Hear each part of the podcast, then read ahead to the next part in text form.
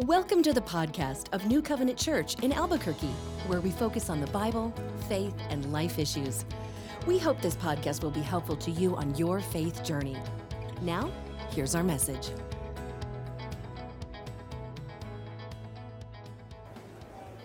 Good morning, New Covenant. Happy post Easter Sunday. Good news is we get to celebrate the resurrection every single day of our lives, so we don't have to just do that one day of the year. So, welcome. Uh, glad that you are here. I am going to help you get your bearings straight because we've been like three weeks out of Revelation because we did celebrate Jesus' triumphal entry coming into Jerusalem, getting ready for his crucifixion, which we celebrated on Good Friday. And then we celebrated what I would say is the greatest event in all of human history Jesus rose from the dead. We celebrated that together last week. And uh, now we're diving back into the book of Revelation where we're taking a look at the resurrected Jesus in heaven, the worship service that's going to happen around him. All of heaven is rejoicing over the fact that Jesus is worthy to be praised. And that's why we gather together each week because Jesus is worthy to be praised. Now, if you got your Bibles and you go to Revelation chapter 5, you're going to notice that the very first word in the book of Revelation, chapter 5, verse 1, is the word then, um, or some of you all have the word and. It's really the word and. In the Greek, it's the word kai. It's what we call a coordinating conjunction. Coordinating conjunctions tie two things together. My point in all of that is that really Revelation 4 and 5 should be read all together as a whole. So we had this gap, which makes things tricky for your pastor because we're preaching through a passage that should really all be together. But I'll help you tie all of this together real quick. Revelation chapter 1, John gets this amazing revelation of Jesus. It's all about Jesus and it's all from Jesus. Then in Revelation chapters 2 and 3, we get the seven letters to seven literal churches on how they should be living, where they're doing well, where they're falling short. And we learned 35 lessons together, five lessons from each of the seven churches as to how we should be living a life that brings Him honor and glory before the next event that happens, which I believe is the rapture of the church. And then we end up with, with the Lord up in heaven, which is the glimpse we're going to get in Revelation 4 and 5. Now, Revelation 4 and 5 are a big deal because Revelation 6 all the way through 19 can be a little bit of a bummer because it's all about what we would call the seven year tribulation or the time of Jacob's trouble. Now, it's not all bummer all the way through because there are these little things that we call parentheses that we'll talk about later where yeah, it's rough. Like next week when we get to Revelation 6, it's rough, it's judgment. But then you get a little break in Revelation 7 and you get a little piece of good news. But then you go back to the roughness in 8 and 9 and a little bit further. So, I'm going to ask you in the course of the weeks to come, stick with me because it's really not all a bummer. Remember, for those of us that know the Lord, I think we're going to be in heaven with the Lord when a lot of these nasty things are happening, and we'll get to see the Lord execute his righteous judgment on the earth, which is a good thing. Now, listen, I get it. I, I, know that most of our society likes the loving Jesus, the merciful Jesus, the gracious Jesus, and those are all things that are true about him. But it's also a really good thing that he is completely righteous and that he is a judge. We don't want evil to run rampant forever. We want justice to be served, and it will. Okay, all that to be said let's go to Revelation chapter 5. We are tackling 14 verses this morning before we have a couple baptisms, so we will get you out of here by Tuesday. Ready? Stand with me, if you would, as we honor the Lord Jesus. We're going to go Revelation 5 all the way down to the end, which is in verse 14. It says, Then, or and, I saw in the right hand of him who was seated on the throne a scroll written, on, written and on the back, sealed with seven seals. And I saw a strong angel proclaiming with a loud voice, Who is worthy to open the scroll and break its seals? And no one in heaven or on earth or under the earth was able to open the scroll or to look into it. And I began to weep loudly because no one was found worthy to open the scroll or to look into it. And one of the elders said to me, Weep no more. Behold, the lion of the tribe of Judah, the root of David, has conquered so that he can open the scroll and its seven seals. And between the throne and the four living creatures and among the elders, I saw a lamb standing as though it had been slain with seven horns and with seven eyes, which are the seven spirits of God sent out into all the earth. And he went and took the scroll from the right hand of him who was seated on the throne. And when he had taken the scroll, the four living creatures and the 24 elders fell down before the Lamb, each holding a harp and golden bowls full of incense, which are the prayers of the saints. And they sang a new song, saying, Worthy are you to take the scroll and to open its seals, for you were slain, and by your blood you ransomed people for God from every tribe and language and people and nation, and you have made them a kingdom and priests to our God, and they shall reign on the earth. Then I looked, and I heard around the throne and the living creatures and the elders the voice of many angels, numbering myriads of myriads and thousands of thousands, saying with a loud voice, Worthy is the Lamb who was slain to receive power and wealth and wisdom and might and honor and glory and blessing. And I heard every creature in heaven and on earth and under the earth and in the sea and all that is in them saying to him who sits on the throne and to the Lamb be blessing and honor and glory and might forever and ever. And the four living creatures said, Amen. And the elders fell down and worshiped. Thank you, gang. You can have a seat. John's big idea, the one overarching thing that he's going to get across to us, and really it's from Jesus through John, is that there's no problem in all of creation that Jesus can't provide for that won't result in his praise. Listen to that again. There is no problem in all of creation that Jesus can't provide for that won't result in his praise. John finds himself in a dilemma. There's a problem in heaven. Okay, before you brand me as a heretic, don't worry. It's going to get resolved really quick, so we don't have issues in heaven. But John looks around in this vision and goes, We've got a problem. The answer to the problem is going to be found in a person. But before we get to that person, before we get to the provision, what's the problem that John sees in heaven? Look at the first four verses again. Then I saw in the right hand of him who was seated on the throne. Now, stop. If we go back to chapter 4, who is it that's seated on the throne that John is seeing? It's God the Father. And he's holding a scroll written and on the back. It's written within and on the back, and it's sealed with seven seals. Seven is that symbol of perfection. Oftentimes, when a title deed would be made, they would roll it up as a scroll, then they would put a seal upon it, and the only person that was allowed to open that title deed was the owner of the title. John's looking around and going, There's nobody that owns all of creation. There's nobody that owns all of heaven. There's nobody that owns the angels that can open this up. And so the angel asks the question Who's worthy? What does John find out in verses 3 and 4? Nobody in heaven, nobody on earth, nobody under the earth can open it. So I began to weep loudly. Why was John so distraught? Well, remember, John is one of the 12 apostles who's going to have his name written on the 12 foundation stones in heaven. 11 of the 12 all died brutal deaths, some by beheading. We believe Peter was crucified upside down. Um, others were thrown to wild animals all kinds of brutal ways the disciples died, except for John. However, he's in his 90s, sleeping on the ground, exiled on an island called Patmos, and he knows many of his friends have been killed for their faith in Jesus. Many of his family members have been killed for their faith in Jesus, and now he's by himself, and he's going through all this grief on his own. I want you to imagine losing your best friends and having nobody to console you losing family members, and there's nobody there to console you. And now you're on an island, and then you get this vision of heaven, and nobody can open up the scroll that reveals the rest of God's will for all of human history. And you know what John thinks? My whole life has been a pointless waste. I went through all this sacrifice. I went through all of this pain. And now nobody can even open up the scroll, which is going to tell us what happens next. Until this elder steps on the scene. Remember, he's representative of the redeemed. We don't know exactly who this elder is, but can you imagine? He walks over to, to John and says, Although you've got a problem, which what is the problem? No one is able to fulfill God's plan. That's the problem.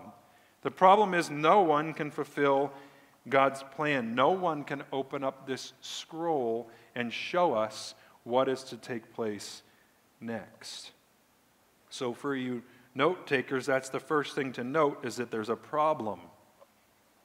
And so, as John looks around and sees no one is able to fulfill the problem, one of the elders comes over to poor John and says, Don't worry about it. Look at verse 5.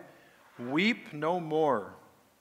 Behold, the lion of the tribe of Judah, the root of David, has conquered so that he can open the scroll and its seven seals. And between the throne and the four living creatures and among the elders, I saw a lamb standing as though it had been slain, with seven horns and with seven eyes, which are the seven spirits of God sent out into all the earth. And he went and he took the scroll from the right hand of him who was seated on the throne. Remember, John is looking around. He sees God the Father holding this scroll. The problem is nobody can open it, which means that nobody can fulfill God's plan, which means that the world is a mess and there's no one that can fix it in his eyes, in his human eyes. That's what he's seeing. Think about the world we live in. We have looked for hope in all the wrong places. People have looked for it in Oprah. They've looked for it in Dr. Oz. They've looked for it in religion. They've looked for it in the Democrats. They've looked for it in the Republicans. They've looked for it everywhere. They've looked for it in education. Maybe if everybody just had health care. Maybe if everybody was just better educated. And you know what we have found with every single one of those? They've all fallen on their face, and mankind has gotten no better. However, if you study history, every culture and every society that has embraced the gospel of Jesus has flourished until they've turned their back on Jesus. Now, when I say flourished, it doesn't mean that we're going to be rich. It doesn't mean we're going to have nice cars and we're going to have nice houses. What I mean by that is that families and homes have flourished. When Jesus is honored, divorce rates plummet. When Jesus is honored, teenage pregnancies begin to plummet. When Jesus is honored, juvenile delinquency begins to plummet. However, as a society, most of our society has said we don't want him in school, we don't want him in politics, we don't want him in healthcare, and so God has given us exactly what we've asked for, and guess what's happened? We've got a massive problem, and everybody's looking for an answer, and nobody can find one. Do you wonder why our society is in such despair? Do you wonder why there is so much depression and anxiety all over our because we're looking for it in all the wrong places. However, God has left a remnant on the planet that can turn around and say, just as this elder did, hey, we've got an answer to all these problems. And it's, it actually is in a person, his name's Jesus. In fact, what we just read in Revelation 5 5 through 7 is that the provision to every problem is found in Jesus. Remember, the elder puts his hand on John and says, Weep no more. For the lion of the tribe of Judah and the root of David, don't miss those two titles. Those are what make him qualified to open up the scroll. The lion of the tribe of Judah speaks of his physical descent, the tribe that he is going to come through. And notice what it calls him of that tribe. He is the lion, he is the king of the jungle. There is no other king. The reason that that title is used is that the Jews of the day would have almost worshiped David as a god because he was such a great king. In fact, they elevated him to a spot where he probably didn't belong and they're saying, now, if you want to find a king to worship, worship the lion of the tribe of Judah. And then in his deity, there is the root of David. Notice that he is the root of David, not the root from David. In other words, David comes from him, not the other way around. And again, remember, if they're worshiping David as not only a king, but almost deifying him, they're being told right off the bat with his title don't worship David, worship the one who is going to sit on David's throne forever. What great application for us. Anything that's created, whether it be a person, whether it be a possession, whether it be power, it's all finite and it's all limited. And it's all going to be brought down. However, there is one who is infinite, who sits on the throne forever. His name's Jesus. Let me remind us of our big idea this morning. There is no problem in all of creation that Jesus can't provide for that won't result in his praise. Is that a good reason to rejoice this morning? It's a great reason. And then listen, speaking of the problem and the provision and Jesus' praise, I want you to note in verse 5 and then in verse 6, there's also two other titles, or actually two animals that are used to describe our Jesus. In verse 5, he's described as a lion. In verse 6, he's described as a lamb. Both of those matter greatly. As a lion, he conquers and he reigns. As a lamb, he dies for our sin. Both of those are absolutely necessary. As a lion, Jesus wears a crown. As a lamb, he was bearing a cross. And then as a lion, our Jesus is sovereign over everything. As a lamb, he's our Savior. Going back and forth with those two descriptions is absolutely imperative. In fact, you see the absolute certainty of Jesus' sovereignty in verse 7. Look at what he does. And he went and he took the scroll from the right hand of him who was seated on the throne. Who can take the scroll from God Almighty? Well, only the second person of the Godhead Trinity, God Almighty, Jesus himself, goes and he takes the scroll. And now that the one that's found worthy to fulfill all of God's plans steps forward, the scene now changes from weeping to here we go. Here's the, here's the exciting part. We go from weeping to the greatest worship service that's ever been had. Some of you all have been part of great worship services. I love our worship service week in and week out. There is not a worship service this side of heaven that will compare to what we're about to read about in verses 8 through 14. Check this out. It says, beginning in verse 8, when he had taken the scroll, the four living creatures and the 24 elders fell down before the Lamb, each holding a harp and golden bowls full of incense, which are the prayers of the saints. And they sang a new song, saying, I could do a mini series of sermons just on this two, these two verses, this song. Listen to what they do. Worthy are you to take the scroll and to open its seals, for you were slain and by your blood you ransomed people for God from every tribe and language and people and nation. And you have made them a kingdom and priests to our God, and they shall reign on the earth. What makes Jesus worthy? First of all, he's God in flesh. You'll read that all over Scripture. There were numerous times that Jesus himself said, I am God, and that's what got him nailed to a cross. And then it says that you were slain, and by your blood you ransomed people for God from every tribe and language and people and nation, regardless of where your, your background, where you're from, what you've done, what job you've had, what degrees you hold or don't hold. If you have trusted in the Lord Jesus, you have been ransomed. In other words, you have been bought back. And at a very costly price. None of it costly to us, it all cost Jesus. You've heard this before, but salvation for us is free, but it cost Jesus everything and he came and he ransomed us. And then when he did, what did he do for us? He made us a kingdom and priests to our God, and they shall reign on the earth. In about five and a half short months, we will finally be at Revelation chapter 20, where Jesus sets up this little, literal 1,000 year reign on the earth. And he will sit on his throne. And he told his disciples, and he tells us that we are going to get, get to be co heirs with Christ. We don't have any right to reign and rule anything. And yet, he's going to give us the right to be co heirs with him. But it also says that he made us priests to our God. Did you know that nobody else has to go to God on your behalf? Unfortunately, there's still a lot of religious people running around that think because of what they've been told by their churches, somebody else has to do the thinking for them. Somebody else has to go to God for them. But what we discover is at the moment that Jesus died, when the veil of the temple was torn in two and access to the Holy of Holies was open to anybody and everybody, we have now been made priests before God. In other words, we can go directly to God's throne room at any point. Do we all know what a blessing that is? Did you know there is nothing in all of heaven, nothing in all of earth, and nothing in all of hell that can keep you from going directly to God's throne room? We get free access. I don't do a good enough job of thinking about that throughout the week. How blessed I am that at any moment in time I could stop and just go straight to the King of Kings and the Lord of Lords because of what Jesus did. What a blessing we have in, in prayer, being able to go to the Lord in prayer. Well, in verses 8 through 14, we read that the provision to every problem that's found in Jesus results in this explosion of praise. And I hope and I pray that when you sing praises to the Lord, those aren't just words because you know the songs, but they're an explosion of praise because of the fact that Jesus is worthy. And you recognize that. Do we all recognize how worthy Jesus is?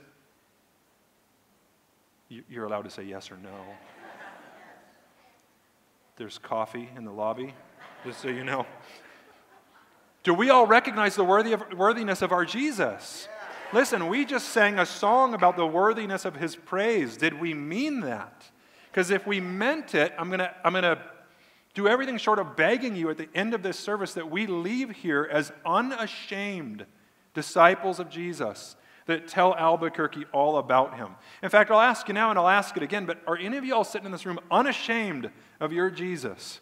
Are you unashamed of his glory and his righteousness and his honor to the point where, man, I am unashamedly going to tell everybody I meet all about my Jesus because I can't wait? Well, in heaven, they're singing songs to his praise. It really starts, the first song is in verses 8 through 10. You'll notice it's the church that's singing this. The church is singing that first song. In verses 11 through 12, the angels join in. They start singing along with the redeemed. And then by the time you get to verses 13 and 14, it says, All of creation is singing the praises of Jesus. And why are they doing it? Well, they told us why. He's worthy. Did you know that there's only one that's worthy of your praise? There's only one that's worthy of your worship.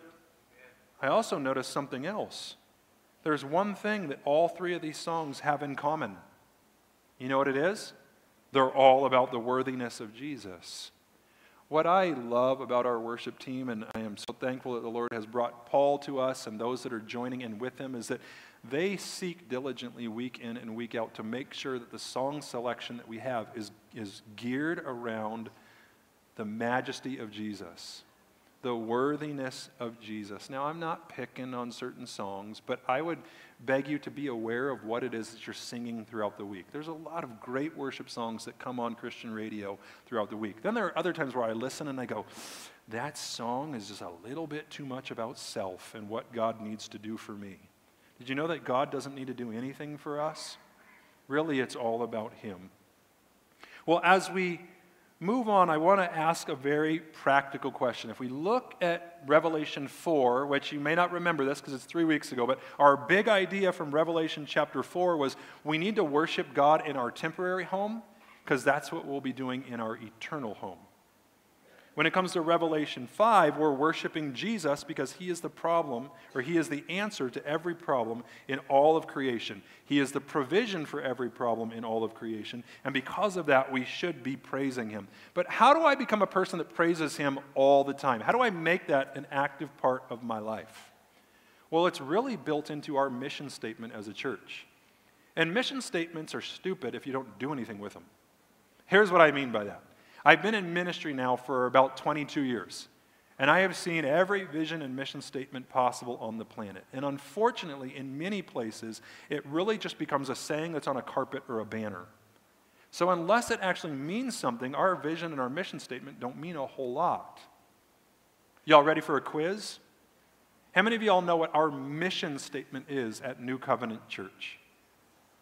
Come on, yell it out, somebody. What's our mission statement at New Covenant Church? I just heard five different things. I'm about to cry right now. to know Jesus and to make him known. That is our mission. Every day, it's to know Jesus and to make him known. That is just a saying on a banner if we don't really mean it. So, again, it begs a little bit of a question. Do any of you all have a desire to get to know Jesus better each day? I can't wait.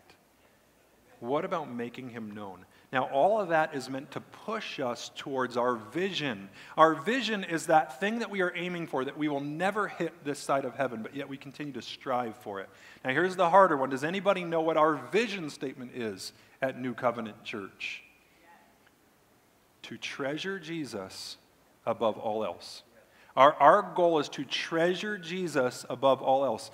The only way that we move towards treasuring Jesus more than anything else is that we get to know him. And then because we want others to treasure him above all else, we also go out and we make him known. But that begs another question How do I go about getting to know Jesus and making him known? That is all part of the discipleship process, but we know that that is through worshiping him that is through getting ourselves equipped by knowing His Word, knowing what we believe and why we believe it. It's through doing what we do on Sundays and on Wednesdays and in small groups and at youth group and at children. But we're connecting with fellow believers. We're also going out, and we're sharing the gospel prayerfully with everybody, and we're going out and we're serving Anybody and everybody that comes in our path. Now, what does the structure of our worship look like? How do I keep growing day by day? I, I want to lay out three things for you when it comes to putting up a house. And we're only going to take the bare bones. But the first starts with the foundation. If I don't have a rock solid foundation, everything else around it is going to fall apart. Well, the foundation for our worship starts with our mind. What are you filling your brain with? Are you constantly in God's Word and filling your mind with God's Word? Do you have a plan for doing this? If you don't, we have this little thing called the New Covenant Bible and book reading plan, and that is to help you see Jesus on every single page. So the foundation of your life is all geared around our Lord and Savior Jesus Christ and nothing else. There's a lot of good things that happen at New Covenant. Lots of ministries, lots of different things that we're doing. But if all of those aren't for the singular purpose of helping our people treasure Jesus above all else, then we are failing. So it's, we're, actually, let's take the positive and keep it really simple. How do we know if our men's ministry, our women's ministry, our youth ministry, our children's ministry, our small group ministry, our compassion ministry, how do we know if those things are actually successful or not?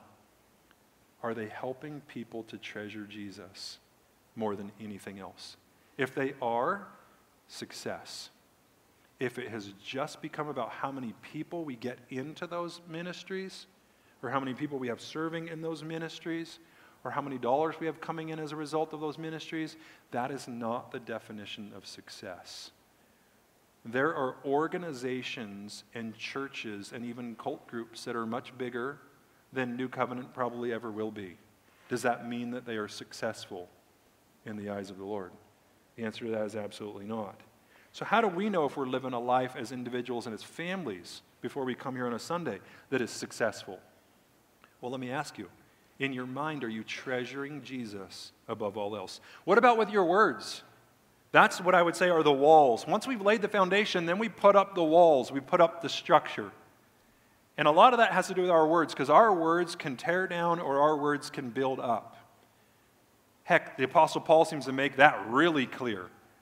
Don't let any unwholesome talk come out of your mouth, but only that which is helpful for building others up. And then he lets us know what that is it's Jesus.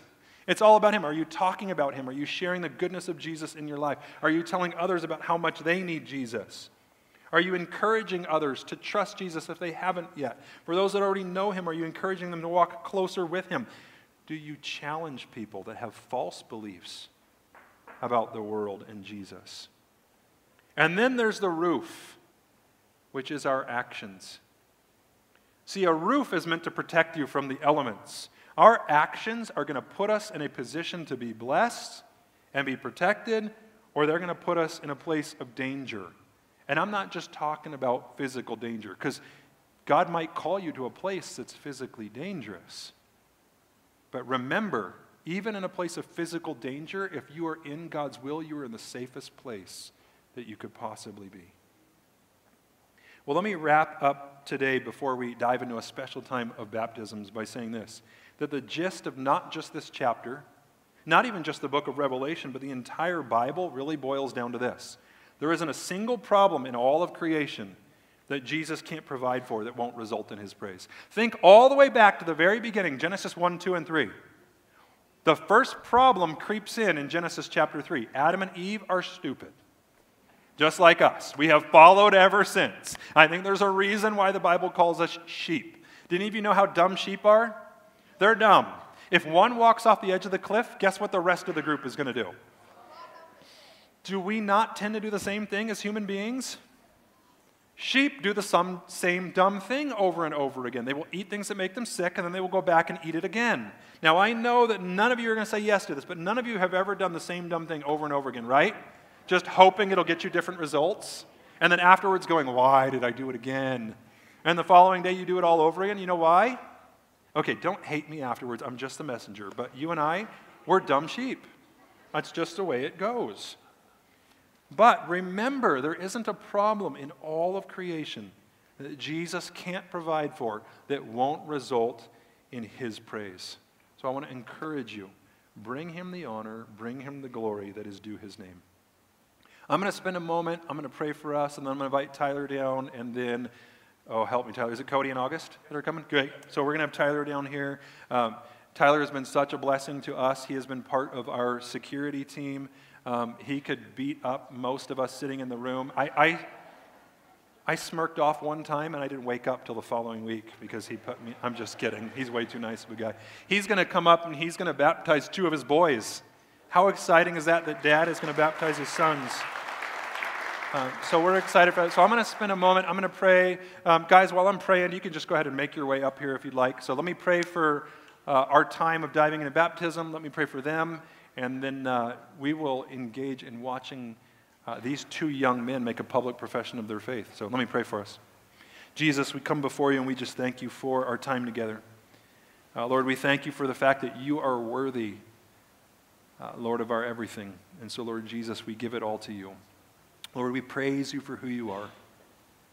Lord Jesus, we confess and we admit and we uh, lay down before you now uh, the areas that we struggle with giving you all of the honor and glory that you are deserving of.